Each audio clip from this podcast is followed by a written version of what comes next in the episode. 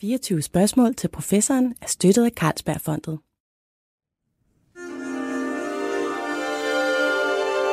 Du lytter til Weekendavisen. Her kommer 24 spørgsmål til professoren med Lone Frank. I dag, der skal man bare læne sig rigtig godt tilbage i stolen, eller bilsædet, eller hvor det nu er, man sidder. Fordi vi skal simpelthen bare høre en times rigtig gode historier. Det skal nemlig handle øh, blandt andet og rigtig meget om øh, Gilgamesh, som er et klassisk helteepos fra Mesopotamien. Det er godt 4.000 år gammel, og formentlig det første sådan store øh, litterære værk, vi kender til. Og hvorfor nu lige øh, beskæftige sig med det nu? Jo, fordi at der er kommet en nyoversættelse på dansk, som har givet anledning til et hav af stjerner og hjerter. Øh, for eksempel er en overskrift for politikken, Nyoversættelse af Vilmans epos hører til de mirakler, som gør livet værd at leve. Så det kan man jo ligesom ikke sidde og høre, men vi må gøre noget ved det. Og øh, derfor så har jeg inviteret dagens gæst. Han er assyriolog. Det er dig, Sofus Helle. Ja, tak. Velkommen. Tak for det. Du er phd studerende ved litteraturstudier ved Aarhus Universitet. Det er nemlig øh, rigtigt. Og beskæftiger dig rigtig meget med den her assyriologiske eller assyriske litteratur på alle mulige måder, og det kommer vi ind på. Men, men først så kunne jeg godt tænke mig at høre, hvad får en sund ung mand til at kaste sig over og sidde og læse kileskrift og oversætte direkte fra lertavler, havde han sagt, til, øh, altså, til bogsider i dag? Ja, ja, det må du godt nok spørge om. Øh, det er jo svært at huske efterhånden. Øh, ja, den svenske dramatiker August Strindberg har et ret fedt indlæg, hvor han siger, unge mand, læs ikke assyriologi. Mm. Øh, men det havde jeg simpelthen ikke læst, da jeg, da jeg kastede mig over det her studium. Mm. Jeg tror, at dengang jeg startede, ville jeg i virkeligheden bare gerne så langt tilbage i tiden, som jeg overhovedet kunne komme, og finde ud af, hvor, hvor det hele ligesom begyndte. Øh, men så får jeg lidt vildt undervejs og havner et sted det, det vil sige, det er litteraturen, kultur. du er interesseret i, kan man sige som udgangspunkt? Ja, det er, ja. det er grundlæggende litteraturen, jeg beskæftiger mig med. Mm. Øh, ja, det er de her helt fantastiske historier, vi har fra oldtidens Irak. Og det her er jo så, altså det er jo betydeligt ældre end, nu plejer vi at sige Homer og Odysseen og Iliaden, men det her er jo hvor, hvor mange tusind år ældre? Ja, det er nemlig det, kan man sige. Sådan et værk som Gilgamesh, øh, den version, vi har oversat her, øh, stammer fra det 11. århundrede før Kristus, så godt 3-4 århundreder ældre end Homer. Men Gilgamesh har rødder helt tilbage i det 21. århundrede før mm. Kristus, endnu ældre. Og der er tekster helt tilbage fra det 28. århundrede før Kristus. Så ja. det er virkelig de helt store tidsperspektiver, vi er ude i. Ja. Men det der med, du siger, at du vil så, så langt tilbage som muligt, handler det også om i virkeligheden at komme, altså for at forstå, hvor forfatteriet overhovedet kom fra? Ja, kan man sige. Nu... Øh, Øh, nu er jeg jo øh, phd studerende og har netop et, øh, et projekt om, øh, om øh, opfindelsen af forfatterbegrebet, så det er nok noget af den her jagt efter, efter begyndelser, øh, men jeg er også meget interesseret i, når den her jagt ligesom øh, øh, går i stykker på den måde, fordi man kan aldrig komme helt tilbage. Mm. Det er umuligt at komme helt til begyndelsen, og mange af de her forfattere, jeg beskæftiger mig med i PhD'en, de er simpelthen, øh, det er pure opspind. Øhm, så når man prøver ligesom at komme helt tilbage til fundamentet, så har man det med at fare vildt undervejs, og det er ret ja. spændende. Ja. Jamen, øh, før vi går ind i, i Gilgamesh og, og det her store epos, så, så øh, synes jeg, vi skal have et, et ris af, af konteksten. Altså, hvad er assyriologi? Hvad er det for nogle kulturer? Hvad er det for en tid, vi snakker om? Ja, helt sikkert. Så vi er i øh, oldtidens Irak, eller i hvert fald det område, der i dag hedder Irak. Og assyriologi beskæftiger sig med de kulturer, der er i det her område, mellem omkring 3500 øh, før Kristus og omkring år 0. Så vi psykologer er glade for at sige, at vi ligesom beskæftiger os med the first half of history, og så kan andre ligesom tage resten. Så det er simpelthen, altså det, det er Mesopotamien, det er den der fertile crescent, øh, hvor de første kan man sige, altså første landbrug og de første samfund osv. er er opbygget. Lige præcis, så det er den sumeriske, babylonske og assyriske kultur, sammen med alle mulige andre, også hititter og huritter eller mitter, jeg skal komme efter dig. Øh, og det de alle sammen har til fælles, det er, at de bruger det samme øh, skriftsystem. Så ligesom vores latinske bogstaver kan skrive alt fra portugisisk til vestgrønlandsk, så kan det her kildeskriftsystem altså også skrive både det sumeriske og det akkadiske og det hetitiske sprog. Hvor kom kildeskriften fra? En kildeskriften bliver opfundet i det her område. Det er, den, det er det første skriftsystem, der bliver opfundet, og det bliver opfundet formodligt af sumerierne. Mm. Og hvor langt tilbage er vi så? Jamen, det er omkring 3500 øh, før ja, Kristus. Ja. Og det bliver så brugt i 3.500. Og det er jo så, øh, som du siger, altså det, det er en slags øh, bogstavs- eller stavelseskrift, som laves ved, at man simpelthen trykker nogle, nogle kiler og nogle formationer ind i lertavler. Ja, lige præcis. Øhm, og det er et meget rigt skriftsprog. Man kan måske sammenligne det lidt med, med kinesiske skrifttegn. Altså hvert enkelt tegn har, kan have mange betydninger. Øh, der er, så vidt jeg ved, et tegn, der har en betydning, men alle de andre har mange øh, lag af associationer og konnotationer. Og altid skriver kan godt lide at lege lidt med de her mm. konnotationer og skabe mere betydning på den måde. Og, og det kan du simpelthen sidde og læse? Ja, det har jeg i hvert fald taget en uddannelse i. Jeg husker, vi havde øh, Kim Ryholt, øh, egyptologen fra Københavns Universitet herinde på et tidspunkt, og han øh, blærede sig jo vældig meget af, hvad det hedder, af, af de, de egyptiske hieroglyfer og deres skriftsystem. Og ikke mindst sagde han, at så havde de jo det i forhold til assyologerne, at deres medium, altså papiret, var så uendelig meget mere smart, fordi I kunne komme der med jeres udmærkede skriftsystem, men mediet var altså lertavler, og det gjorde det hele lidt svært, ikke? Ja, det er sjovt, han siger det, fordi der er også en relativt markante forskel mellem papyrus og lær, at papyrus ligesom smuldrer for et godt ord. Men lær øh, har den fine kvalitet, at øh, hvis man kaster det fra sig, så dagen efter er det stadig lær, mm. og tusind år efter er det stadig lær. Ja. Og det betyder, at vi har, øh, i hvert fald i forhold til egyptologerne, men også i forhold til øh, Rom og Grækenland, enormt mange kilder bevaret. Der er faktisk lidt over en halv million tekster på kildeskrift. Det, der så også er med lær, er, at det øh, hurtigt knækker. Så det her er ikke hele tekster, der er bevaret, men en masse fragmenter. Så vi sidder ligesom med verdens største puslespil, kan man sige. Ja, fordi hvis man skal skrive en lang tekst, altså et helteepos for eksempel, på små lærtavler, der skal hænge sammen, så, så må der være, der må være virkelig mange tavler. Ja. Nummererede man dem, eller hvordan? Ja, præcis. Og Gilgamesh for eksempel består af øh, 11 tavler og så et 12. tavle som appendix. Øhm, og ja, de har nemlig hver deres nummer, og de har hver deres titel, som er den første linje i tavlen. Men, men lad os lige tage øh, for mere kontekst det her med, hvad, hvad, hvad var det for nogle kulturer, vi har med at gøre på det tidspunkt? Hvordan kan man karakterisere dem? Hvad, hvad ligner de? Hvad, ja, hvad havde de af gude i verden? Hvordan så de på, på, på verden og omverdenen og sig selv? Jeg tror måske, det vigtigste træk ved de her kulturer, det er, at de først og fremmest er bykulturer. Øhm, så der opstår de her stater, der samler byerne i større riger, men de her byer forbliver hele vejen igennem ekstremt øhm, man sige, idiosynkratiske eller individuelle på en eller anden måde. Hver by har en stærk kulturel identitet, om øh, det så er Uruk, som er, kan man sige, næsten hovedpersonen i Gilgamesh, øh, eller om det er Babylon, eller Assur, eller Nineveh, øh, ja, Lagash, øh, Nirsu, altså øh, Sipar, alle de her byer har ligesom hver deres øh, traditioner, hver deres øh, selvbillede på en eller anden måde. Har de, har de eksisteret sådan nogenlunde samtidig, eller er der nogen, der ligesom er steget op, nogen, der er faldet? Jamen, det er, godt, øh, det er godt, øh, du spørger, fordi det, det fører os også videre til gudverden. Fordi mm. det er mm. nemlig sådan, at hver by har øh, sin individuelle gud. Og selvfølgelig, uanset hvor man er, kan man tilbede øh, kærlighedsguden eller stormguden. Men øh, kærlighedsguden er ligesom bundet til byen Uruk, og det er der, hun er for det meste af tiden, kan man mm. sige. Og det betyder også, at når de her byer med tiden øh, udvikler sig og bliver større eller mindre, øh, mere eller mindre magtfulde, jamen så stiger deres guder også i pantheonen, eller falder i pantheonen. Og det betyder for eksempel, når byen Babylon pludselig går hen og bliver den vigtigste øh, by i øh, den her øh, babylonske kultur, øh, så bliver guden Marduk, som er Babylons øh, hovedgud, også den største i Pantheon. Mm. Og hvad, hvad var han for en? Hvad, hvad, var, det, var det sådan nogle guder, som ligesom, altså grækernes øh, og vel også Ægypternes, hvor de var guder for noget alle sammen? Ja, langt hen ad vejen kan man sige, at man har en solgud, der er så gud for retfærdighed. Øh, man har den her Øh, ja, nu nævnte jeg øh, den her kærlighedsgudinde, som også øh, ja, hun er en meget interessant figur. Ishtar, der både er gudinde for sex og for ødelæggelse, for mm. paradoxer og transformation, så hun er en, en meget interessant skikkelse. Øh, Ea er en anden vigtig gud. Han er gud for visdom. Øhm, så ja, de er, de er de her ret interessante karakterer, der måske lidt ligesom grækernes guder også ret ofte er øh, uterrenlige. Ja, eller, øh, ret menneskelige faktisk. Ja, præcis.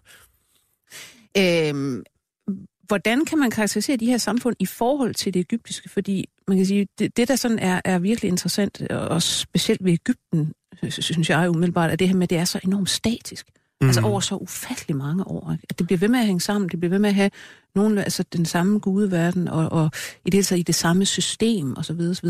Men det her lyder som mere dynamiske kulturer. Det er i hvert fald mit indtryk, altså uden at beskæftige sig så meget med Ægypten, så, så synes jeg netop også, at det, der er fascinerende ved den her øh, kultur, er, at, øh, at det er svært at opsummere i, øh, i en sætning. Altså, når vi taler om Mesopotamien i dag, Ja.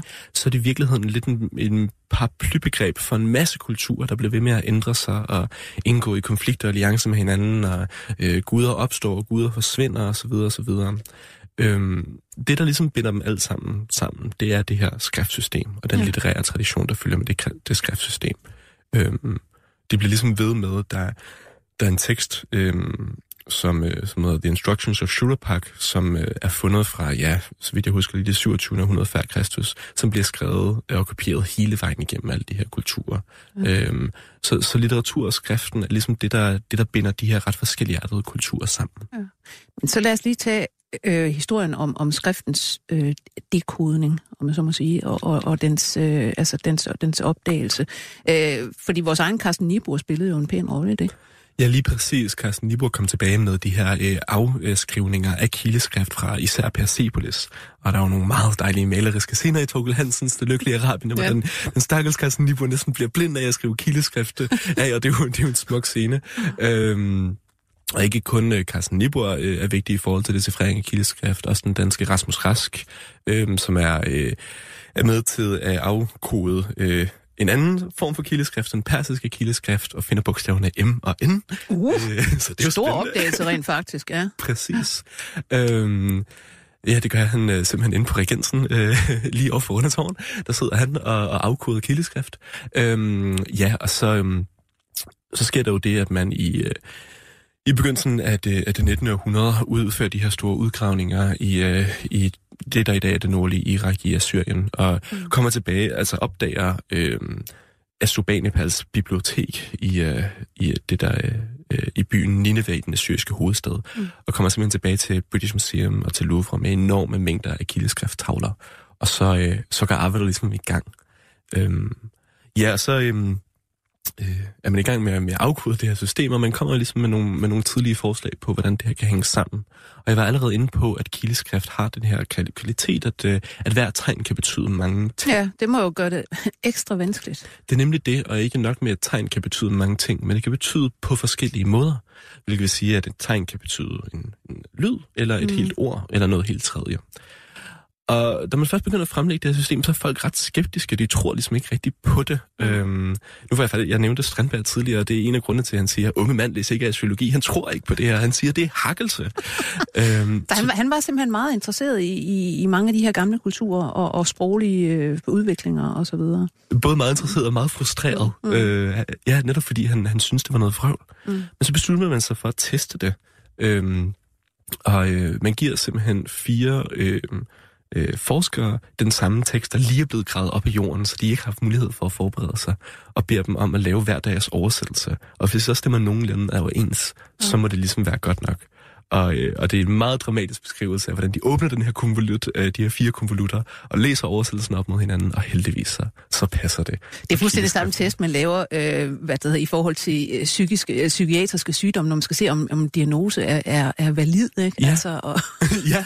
så, så, sætter man, så sender man den samme patient med de samme øh, symptomer til forskellige psykiater, og så ser man, får de det samme. Det gør de så ikke, Nej. typisk. Kildeskriften er simpelthen blevet Ja. psykoanalyseret her. Det var lykkedes.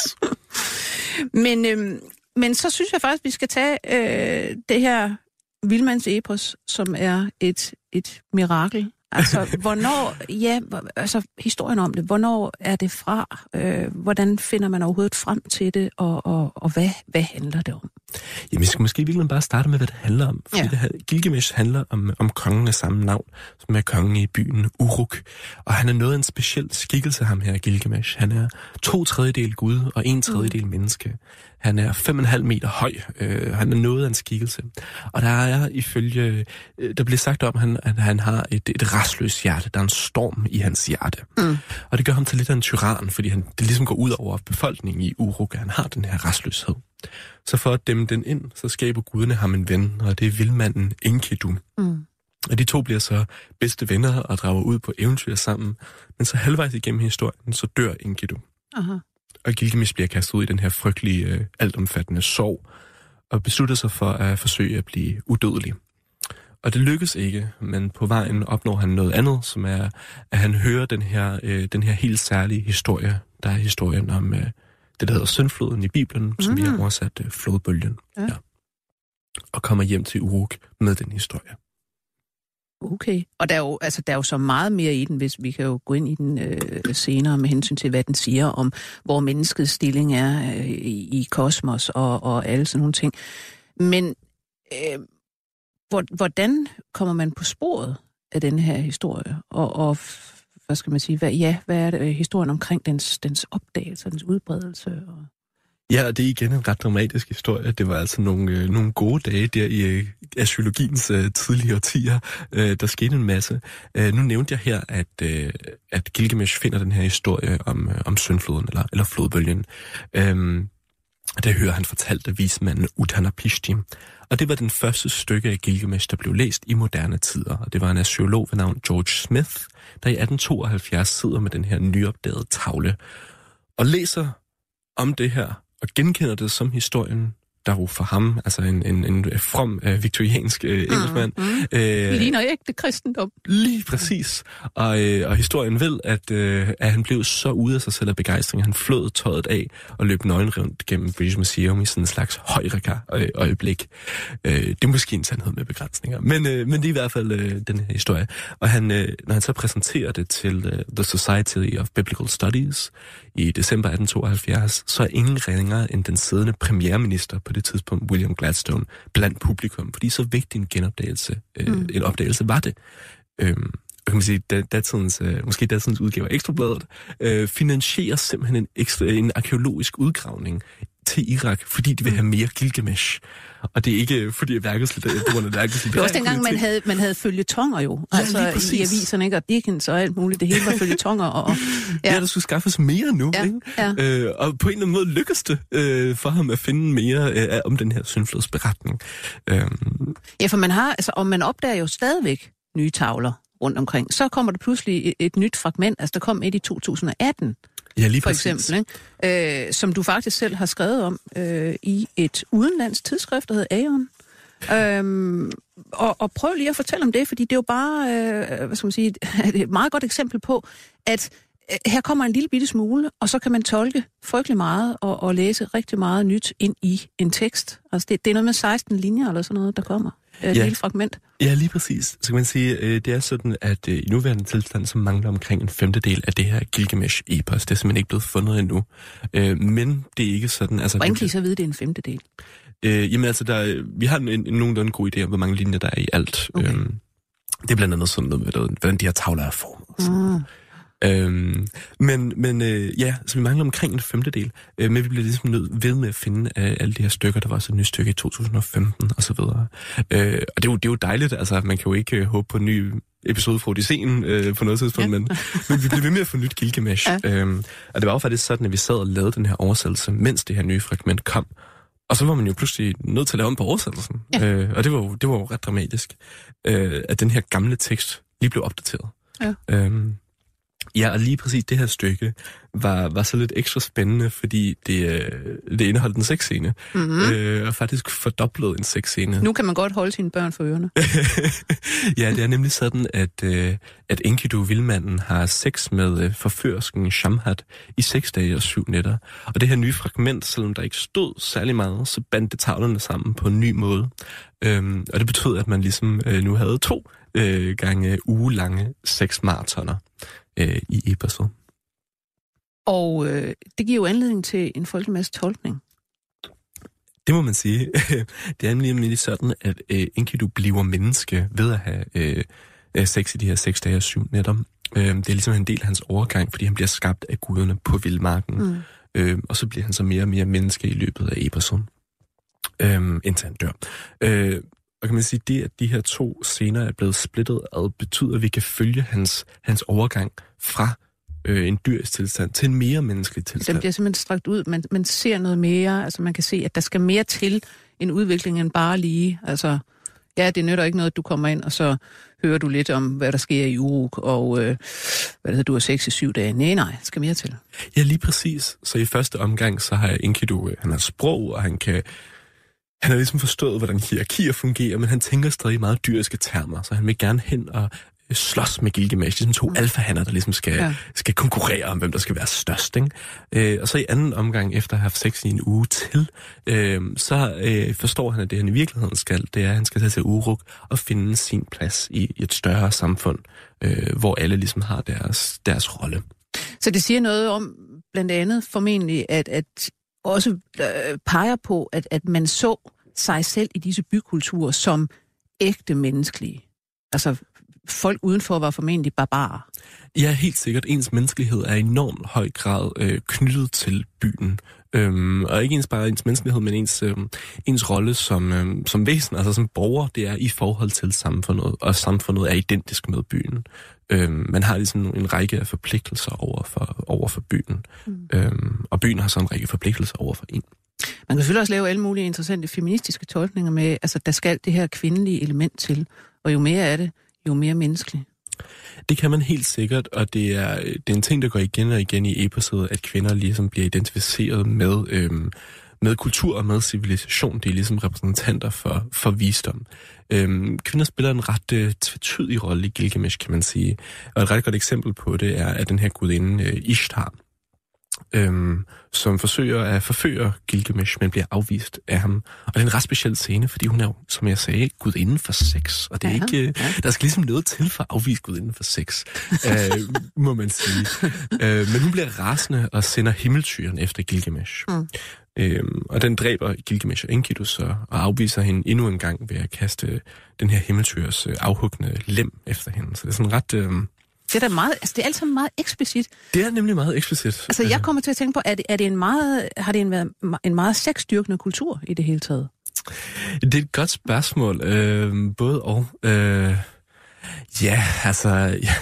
Jeg, jeg ved ikke helt, om jeg har et mål for, for sexstyrkelighed. men ved, ved man noget om, om øh, kønnenes stilling og deres forhold til hinanden? Og altså, øh, hvad skal man sige, har kvinder været meget bevogtet og, og gemt væk, eller har de deltaget i samfundet, og har seksualitet været noget, man sådan kan tale om også uden for øh, eposser? Ja, kan man sige... Øh, altså, det er jo en patriarkalsk kultur. Det, ja. det, det, det, må, det kommer man ikke rigtig udenom. Nej. Øhm, om, om det så er en meget eller en let patriarkalsk kultur i den. Jeg har ikke rigtig sådan en patriarkalitet måler. Øh, så det er sådan lidt svært at sige. Øh, men jo, der er der bestemt tekster om, om sex øh, i mere end en forstand. Også øh, tekster om, om kvindelig seksualitet, selvom det selvfølgelig, eller selvfølgelig en patriarkalsk kultur fylder lidt mindre, mm. noget mindre. Øh, men der er meget spændende tekster om sex. Der er blandt andet de her potensbesvægelser, Ja. som med meget øh, spændende metaforer forsøger at vække en vis, øh, lad os sige, begejstring. Mm. Øh, derudover der er øh, en helt vildt interessant tekst, øh, som her hedder øh, sexvarsler. Ja. Så det er simpelthen varsler i den måde, øh, mennesker har sex på. Øh, så Og man skal sige, varsler øh, betød jo rigtig, rigtig meget i de her kulturer. Det er lige præcis ligesom det. for Ægypterne, uh, man tog varsler hele tiden, ikke? Ja, og hvis der er én ting, babylonsk kultur er, udover at være en bykultur, mm. så er det en varselskultur. Mm. De ser varsler i alt omkring sig. Altså selvfølgelig ser de varsler i planeternes bevægelse, ja. og selvfølgelig ser de varsler i, øh, i deres øh, offerdyr, i leveren og så videre. Og de ser varsler i røgelser, i mel og i olie og videre. Men derudover, så ser de også bare varsler i resten. Og der er en varselsamling, der hedder Shuma'alu, som den her, øh, hvis en by hedder det, som den her seks varsler er en del af. Og det er simpelthen øh, varselsrodebunken. Okay. Så det er varsler i øh, den måde myrer går op ad en mur på, og den måde myrer går ned ad en mur på. Der er varsler i, hvor mange 20 der er i en by, og hvor mange lærte der er i en by. Det er forresten en rigtig dårlig varsel, hvis der er for mange lærte. Det er sjovt nok. Sjovt nok. Ja, der, ting vil blive stjålet, tror vi. Ja.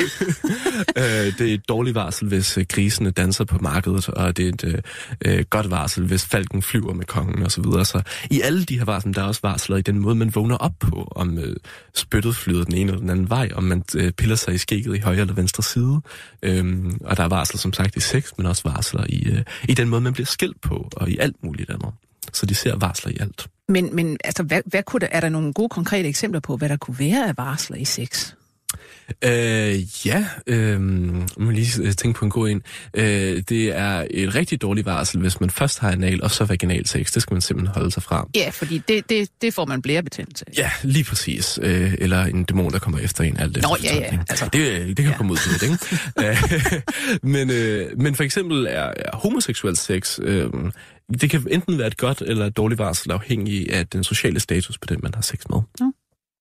Det er jo interessant, altså, at øh, homosex har været ja, dyrket og accepteret, og, altså på forskellige måder.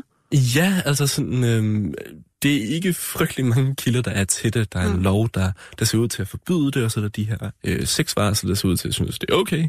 Øhm, og så er der Gilgamesh. Ja. Fordi det er jo netop øh, et af de spørgsmål, der har floreret om i episode, hvordan den her relation mellem Gilgamesh og Enkidu helt præcis skal forstås. Ja. Øh, og teksten er lidt... Det er så en af de tidspunkter, hvor den ikke er særlig eksplicit. Ja. Men, men øh, hvad er diskussionerne? Altså, hvordan, øh, hvordan begrunder man sin øh, øh, altså indstilling til det? Og er det en nyere ting, at man så øh, beskylder dem for at være i et homoforhold, eller hvordan? Jamen, det er faktisk ikke så ny en ting endda. Altså, øhm, det var faktisk en dansk forsker ved navn uh, Torkel Jacobsen, der allerede i 1938 kom med det her forslag. Og bare begrebet om homoseksuel var altså ikke særlig gammel. Altså, Nej. ordet var ikke særlig Nej. gammelt i 1938. Måske et halv- 50 år eller Ja. sådan noget. Øh, ej, lidt mere end det. Men, men ja, så det har ligesom øh, mm, floreret frem og tilbage. Øh, øh, og, det er jo en lidt fjollet diskussion. Fordi det er jo netop det her med, at, at vores tanker om den homoseksuelle som noget, man kan være, øh, er jo en moderne tanke. Øh, før var det noget, man gjorde. ja, lige præcis. Altså. Øh, det er lige præcis det. Øh, så, så det er sådan lidt en, øh, måske en lidt fjollet diskussion, det her. Og det er jo noget af det smukke ved Gilgamesh og Enkidus kærlighed for hinanden, er netop, at den er ret svær at putte i kasse, også inden for eposet selv. Øhm, de siger aldrig om hinanden, hvad de ligesom føler for hinanden, Mm. indtil efter Enkidu er død, no. hvor Gilgamesh så siger om ham, at han elskede ham. Men Ja. mens de ligesom er sammen, så, så er det hele enormt udefineret. Mm. De bruger heller aldrig hinandens navn. Øh, andre kalder dem Gilgamesh og Enkidu, og de bruger andres navne. Men når de taler til hinanden, så kalder de altid bare hinanden for min ven. Mm. Mm. Så det er ligesom som om, de, de smelter sammen på en eller anden måde. Så det her med at putte den i kasse og sige, at det her er erotisk eller ikke erotisk, det er måske ikke det vigtigste. Fordi det vigtigste er mere det her, den her stærke, ret øh, amorfe, ret øh, flydende forhold, de har til hinanden. Det minder mig om, at du har jo også selv foretaget øh, queer-analyser af gamle assyriske tekster. Øh, Øh. ja, ja, det har jeg da haft det sjovt med. Ja, for, fortæl lige, hvordan det fungerer. ja, men, øh, men det er jo så forskellige ting, man kan se på. Øhm, Altså, og queer er selvfølgelig det her, der, der handler om, at øhm, seksualitet øh, og køn er en flydende størrelse, og rigtig mange mener, at, at øh, altså, ja, igen, køn er en, en, øh, en social konstruktion, og, og det er så det, alt det, der kommer ind under den hat, vi kan kalde queer. Ja, lige præcis. Øhm, ja, øh, jeg har blandt andet beskæftiget mig med en, øh, to øh, sociale kategorier, to, øh, to øh, figurer, der hedder Asinu og Kurgaru, øh, som ifølge nogle forskere er sådan det her tredje køns øh, ja, rolle, Mm. og som er tilknyttet øh, den her gudinde, jeg talte om tidligere, Ishtar, gudinden for sex og ødelæggelse. Og de optræder i, øh, i nogle øh, tekster med... Øh, øh, øh, jeg kan sige, med mandlige karakteristika, og nogle andre tekster med, med kvindelige karakteristika. Øhm, og det, øh, når man arbejder med, med, øh, med queer-tilgang til oldtidens tekster, er det ofte en måde at skralde nogle antagelser væk, fordi de her figurer er blevet kaldt alt fra hermafroditter til biseksuelle til prostituerede, Mm. mm. og jeg skal komme efter dig, øh, fordi at de ligesom strider imod nogle sociale konventioner, og så... Øh, så er det som om, at ting lidt går galt i den moderne forskning, når folk ligesom meget gerne vil have de her ting, der strider med sociale konventioner, tilbage ned i de her sociale kasser. Så det er, hvis man siger, det er vores kultur, der ligesom spejder sig i læsningen. Ja, måske. Øh, altså i langt hen ad vejen. Øhm, Mm. Så for mig er, at noget af det queer-teori kan lige at, øhm, at tage skridt tilbage fra vores antagelser og se på, at, øh, at køn kan være øh, konfigureret anderledes i, øh, i andre kulturer. Ja, det, altså, det, er jo, det er jo interessant i det hele taget. Altså, der er vel rigtig mange kulturer, hvis man går tilbage og kigger også, altså hvis vi siger traditionelt indisk, øh, at man netop, man, man taler om jamen, en slags tredje køn, eller i hvert fald en tredje sådan, social status for nogen, ikke? Hvor, det, hvor det klart har været for eksempel altså enten det, vi vil kalde homoseksuel eller transkønnet, der ligesom har, har valgt, jamen nu, nu går vi altså ind i det her, hvad man så end kalder det. Så, så man har jo kendt det fra, fra mange kulturer, og vel langt tilbage formentlig. Ja, helt sikkert. Øhm, og kan man sige, noget af det spændende ved at arbejde med, øhm, med babylonsk kultur, er jo også, at man kan se øhm, de her kulturer forandre sig øh, over, over tusinder, så man kan se sådan, øhm, at det ikke er helt det samme, der ligesom går på tværs. Nogle, nogle, øh, øh, identitet har ændret sig over tid, og, øh, mm. øh, både kønnet og, og på andre måder. Øh, jeg tænker især på, på besværgelsespræsten som rolle, som mm. ser ud til at være knyttet til en, øh, i hvert fald til homoseksualitet i de tidlige perioder, men, men mm-hmm. det Hvordan? Øh, ændrede sig så. Øh, simpelthen nogle ordsprog øh, om ja. den her, som, øh, som beskriver den her homoseksualitet.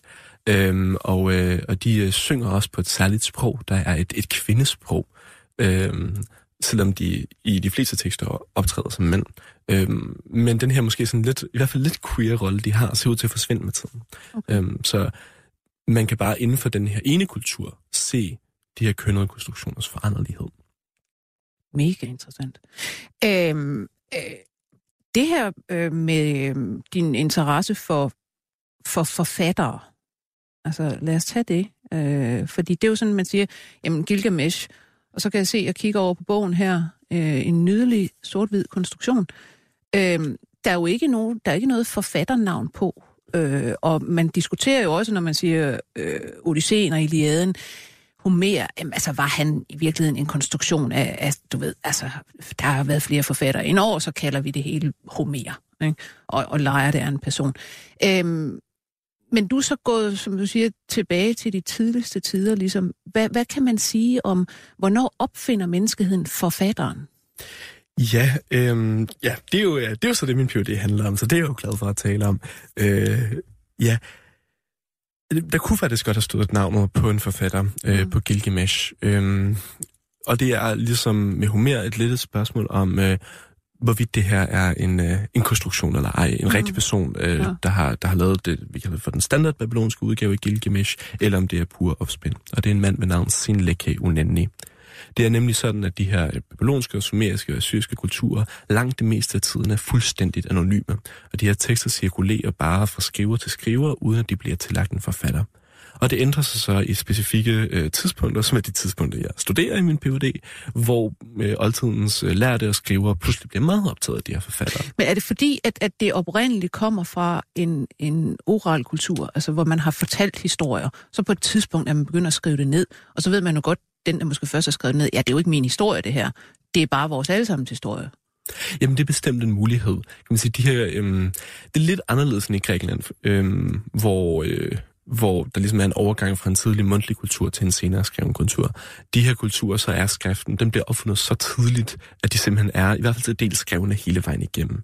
Det er også snart et spørgsmål om, om at de manuskriptkulturer. Det er ikke ligesom i dag, hvor øh, en forfatter ligesom kan lave det endelige værk, og så bliver det trygt i trykkepressen.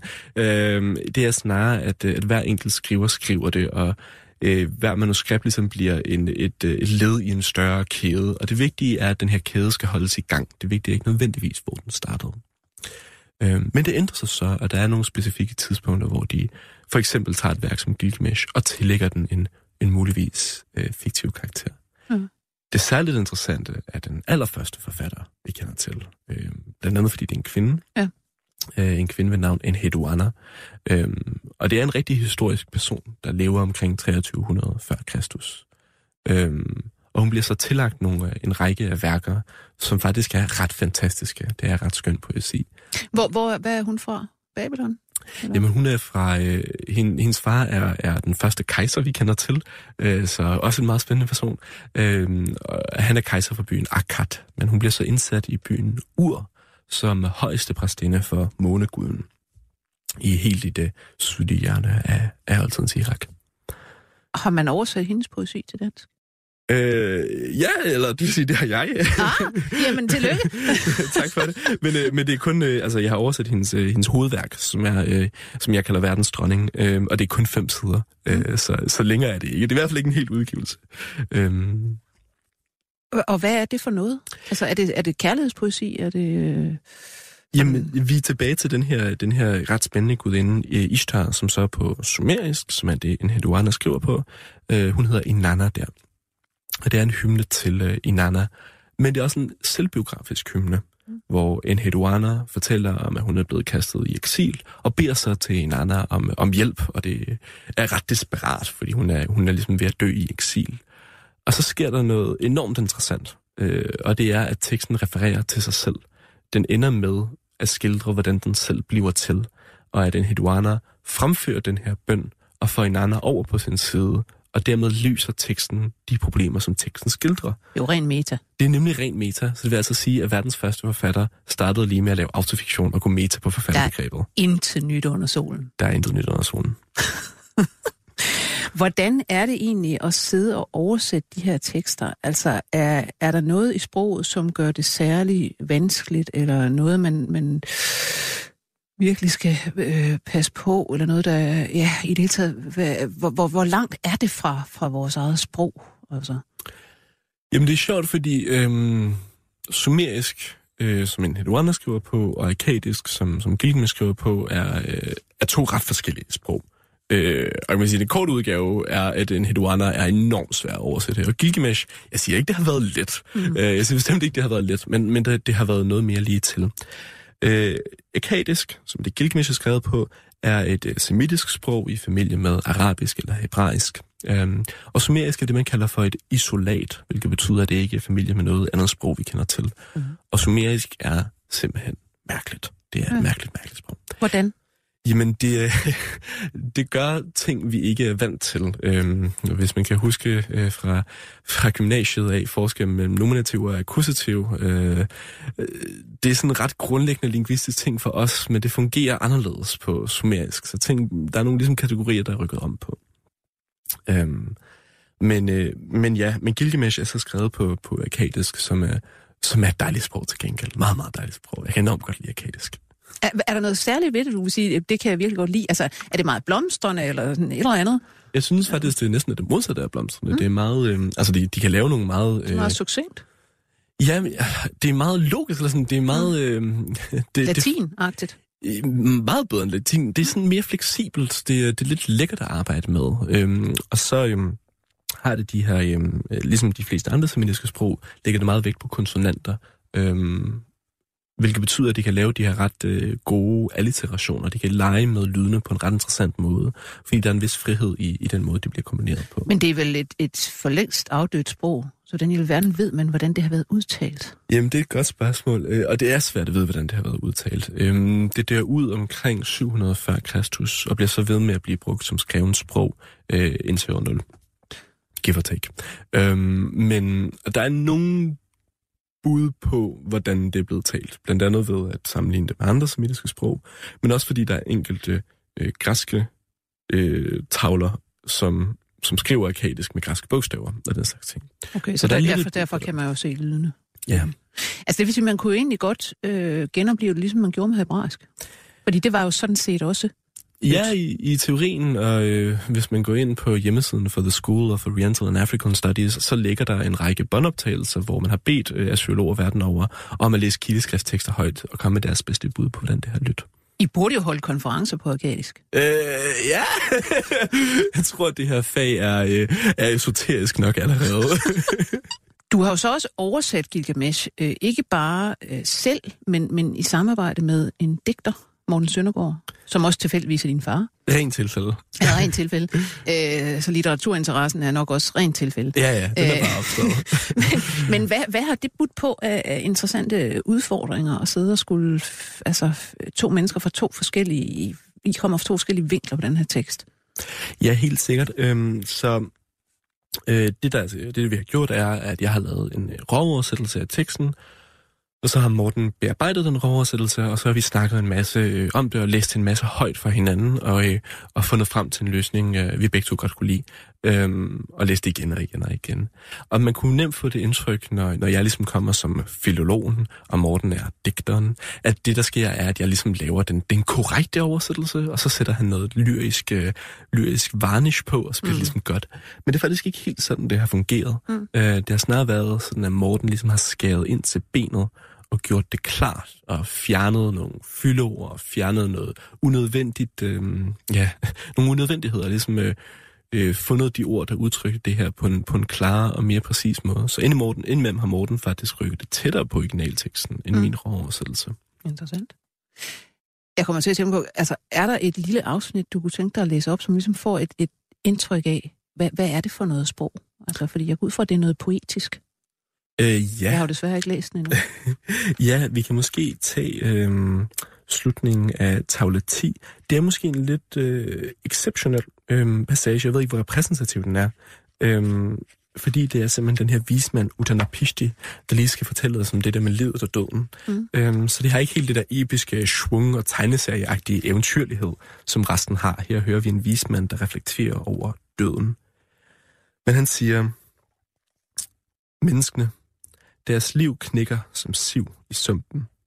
Den smukke unge mand, den smukke unge kvinde, døden fører deres bort. Der mangler simpelthen noget tekst. Ingen ser døden.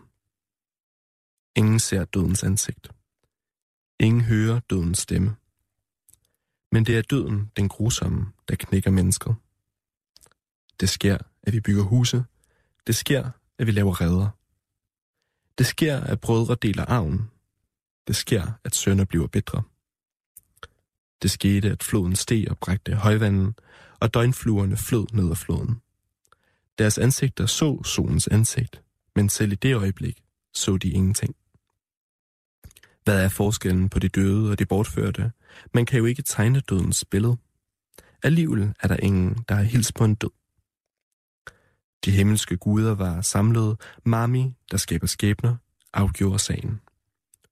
Guderne gav mennesket livet og døden, men hvilken dag de skal dø, holder de for sig selv. Ja. Hvordan bliver denne her, øh, hvordan bliver det her epos øh, betragtet som, som litteratur? Altså, man, man siger jo, at, at det er meget stor litteratur, sådan set.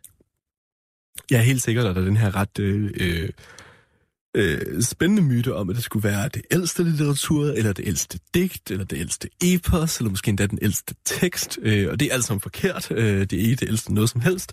Det er alligevel stor litteratur. Måske kunne man sige, at det er, at det, er det ældste hovedværk. Øh, det er i hvert fald det eneste tekst fra øh, oldtidens øh, Mesopotamien eller oldtidens Mellemøsten, som har klaret sig ind i den moderne kultur. Og det er jo ret spændende, hvorfor det har det. Ja. Hvad, det er, som, hvad det er ved Gilgamesh, der gør det så... Øh, der, der gør, at det har fået den her lidt sjove succes.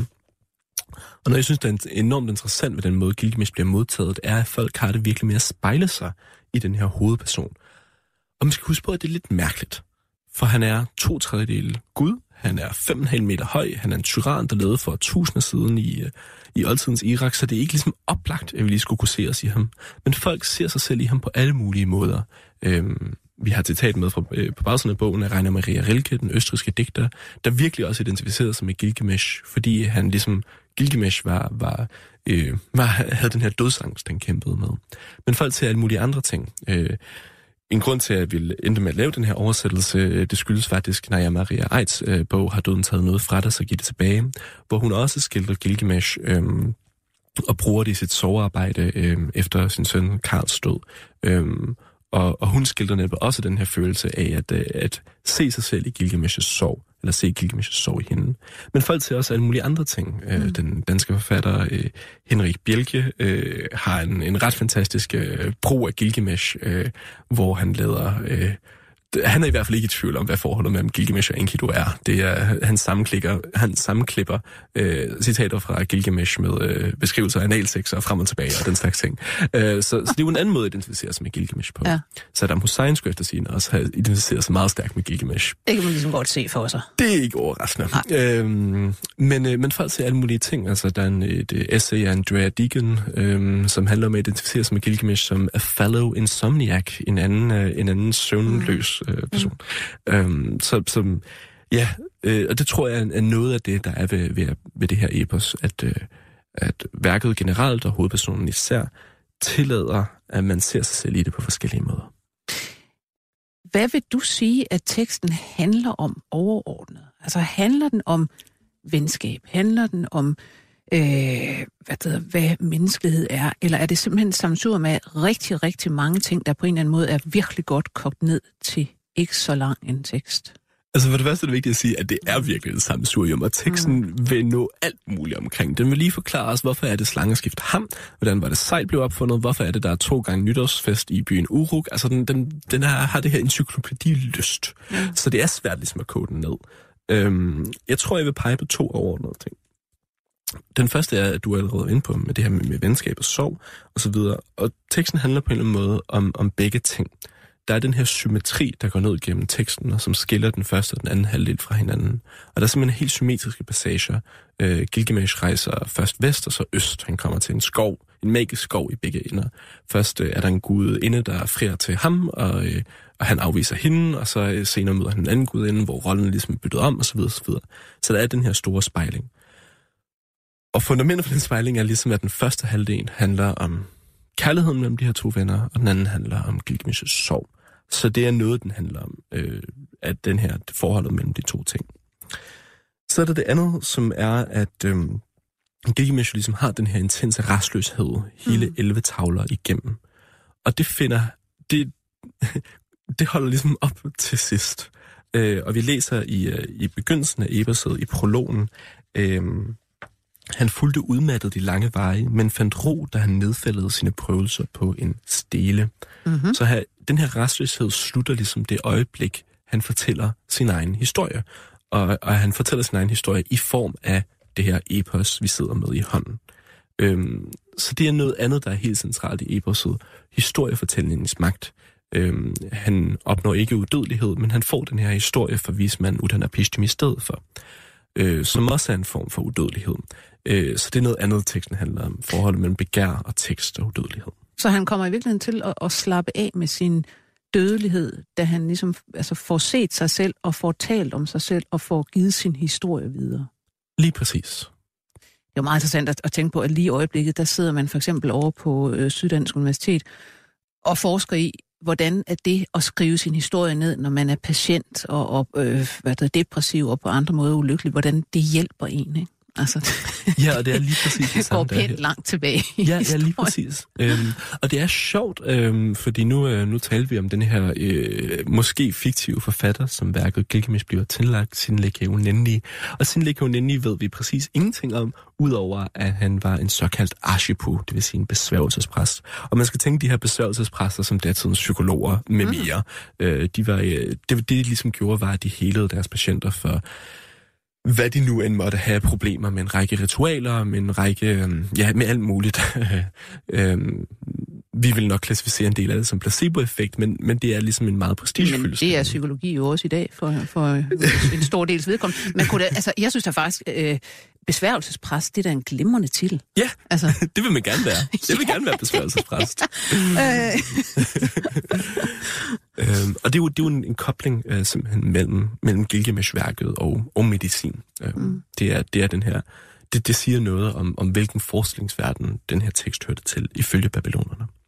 Altså nu, du siger babylonerne og medicin og så videre, de var vel også rigtig langt fremme, øh, når det kom til videnskab på alle mulige måder. Altså, de er jo kendte matematikere, og de observerede planeterne, og der var fuld gang i den. Ja, lige præcis. Øh, især i forhold til netop øh, matematik og, øh, og astronomi. Og, og der er vi netop tilbage til det her varsler. Ikke? Mm. Hvis alle planeternes, hvis deres allermindste bevægelser øh, siger noget om gudernes vilje mere som mennesker, jamen så er det relativt vigtigt at, at forstå, hvordan de her planeter bevæger sig. Øhm, og de bliver enormt dygtige matematikere. Øh, der blev udgivet en artikel i, i Nature af Matthew Ossendriver for nogle år siden, hvor han simpelthen viste, at babylonerne udvikler en meget øh, tidlig form for integralregning. Ja. Øhm, og det her er en, en, en måde at regne, øh, jeg må altså ærligt indrømme, at jeg ikke helt forstår det, men det er en måde at udregne Jupiters øh, bevægelser på. Og den måde, man regner øh, forholdet mellem farten og den, øh, eller hastigheden og den, øh, den længde, den bevæger sig på, det er noget, man troede, man havde opfundet i Oxford i 1400-tallet ja. efter Kristus. Ja. Altså, den, altså opfindelsesdatoen skulle lige rykkes 1600 år. Og det finder man så på nogle lertavler med kileskrift, ja. at, at, at de har kunnet det her. Ja, lige præcis. Øhm, og ganske karakteristisk babylonerne, så forklarer de ikke de ud, ekspliciterer næsten aldrig deres, deres metabegreber. Øh. De taler ikke øh, om tekster på den måde. De har ikke det her metasprog. Man kan bare se det på den måde, de opererer på. At de har haft den her... Den her de må have kunnet det for at kunne beregne sådan og sådan. Lige præcis. Lige præcis. Fantastisk. Altså. Ja. Øhm, hvis man tager psykologien som, som helhed i dag, hvad er så... Er der nogle udviklinger? Er der nogle interessante øh, hvad skal man sige, bevægelser? Ja, altså øh, en, en interessant bevægelse er jo, at fadet er ret troet, øh, fordi vi sidder med de her enormt mange tekster, øh, og der er enormt meget spændende at dykke ned i, men samtidig er det ret øh, økonomisk udfordret. Der er meget få forskere og meget lidt funding. Så det er jo en skam. Netop fordi der er så meget at give sig i kast med. Altså, men det er jo øh, også meget svært at, at, øh, ikke mindst komme til det mesopotamiske område og få lov at grave. Jo, lige præcis. Nu er det jo øh, heldigvis... Mens de kaster bomber mod hinanden og så videre, ikke? Ja, nu er det jo heldigvis ved at blive bedre, men, men det er ganske rigtigt. Øhm, men ja, og kan man sige, Gilgamesh er den bedst kendte tekst, men det er bestemt ikke den eneste. Der er en helt øh, skattekiste af, af spændende litteratur, spændende videnskab og spændende varsler især. Mm. Øhm, og øh, jeg sagde, at der var en halv million tekster, men det er bestemt ikke øh, alle de her halve millioner tekster, der er blevet læst og studeret i dag. Der er mange af dem, der der ligger ulæste hen i museer rundt omkring i verden. Og bare for at illustrere, altså, øh, hvor, hvor nyt et fag det, er, det her er, hvor meget der stadig er at gøre, så er den store assyriske ordbog, det sidste bind af den udkom, mens jeg stadig var studerende. Og det er altså ikke særlig lang tid siden. Det er, det er måske øh, otte år siden, det, det sidste bind udkom. Så, så det her fag er stadig ved, ved at etablere sig på nogen måde. Hvor er de store centre for det henne? Øh, ja, kan man sige, det, Øh, det har især haft tradition i, i Tyskland og i England og i USA. Øhm, øh, ja, af nogle lidt forskellige historiske årsager. Øh, det er også, netop fordi der er så få forskere til så mange tekster, så har man typisk sådan, at man, man fordeler fagområderne med sig lidt sådan gentleman-agtigt. Så er der nogen, der tager det her korpus af tekster, så er der mm. nogen, der tager det her århundrede, og så sidder de ligesom med det. Øhm, ja. ja. Så, så der udvikles stadig, altså øh, simpelthen, øh, eller ting kommer til kendskab, som du siger, man har bare haft liggende i magasinerne. Ja, lige Derhen står en kasse med en frygtelig masse lertavler. Du, PhD-studerende, kan kaste over. Værsgo.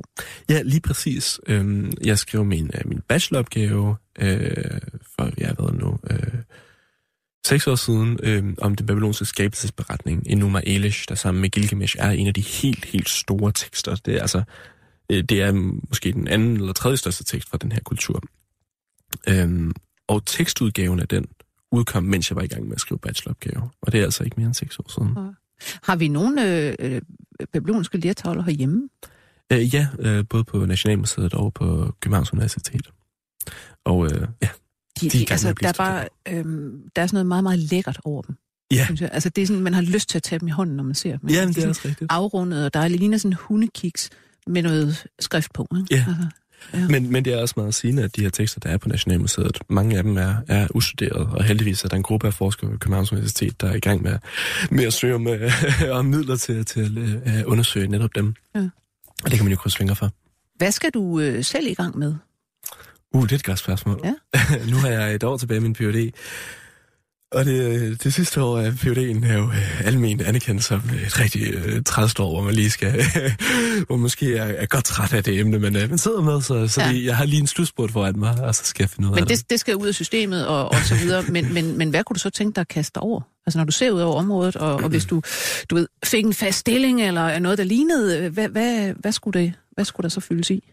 Jamen altså, jeg synes jo, at, øh, at det er et problem, at der er al, al den her fantastiske litteratur øh, fra oldtidens Irak, men det er lidt øh, isoleret. Det er den her gruppe, øh, relativt snævre gruppe af forskere, der kender til det. Så jeg vil gerne blive ved med at udbrede det, dels i, øh, som, som oversættelser som det her, dels som, som formidling, øh, men også at sætte det i relation til, til tekster fra, fra andre kulturer, og se det som en del af en lidt øh, bredere verden. Lidt komme ud af den her silotænkning. Ja. Hvad kunne man sætte det i forbindelse med og til? Jamen, Hvor ser du nogle øh, linjer? Jamen på alle mulige måder kan man jo se, øh, kan, vil jeg også sige.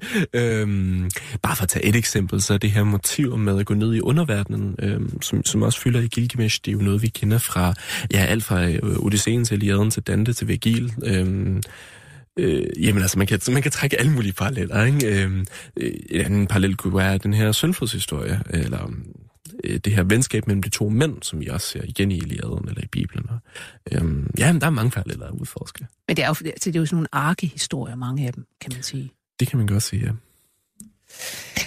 Ja, jeg kan ikke gøre andet end at, at sige, at man må gå ud og købe Gilgamesh, som nu er oversat af både en assyolog og en digter. Uh, tusind tak til dig, Sofus Helle. Tak fordi jeg måtte komme. Ph.D.-studerende ved Litteraturstudiet Aarhus Universitet. Vi var produceret af Ninette Birk. Jeg hedder Lone Frank. På genhør. 24 spørgsmål til professoren er støttet af Carlsbergfondet.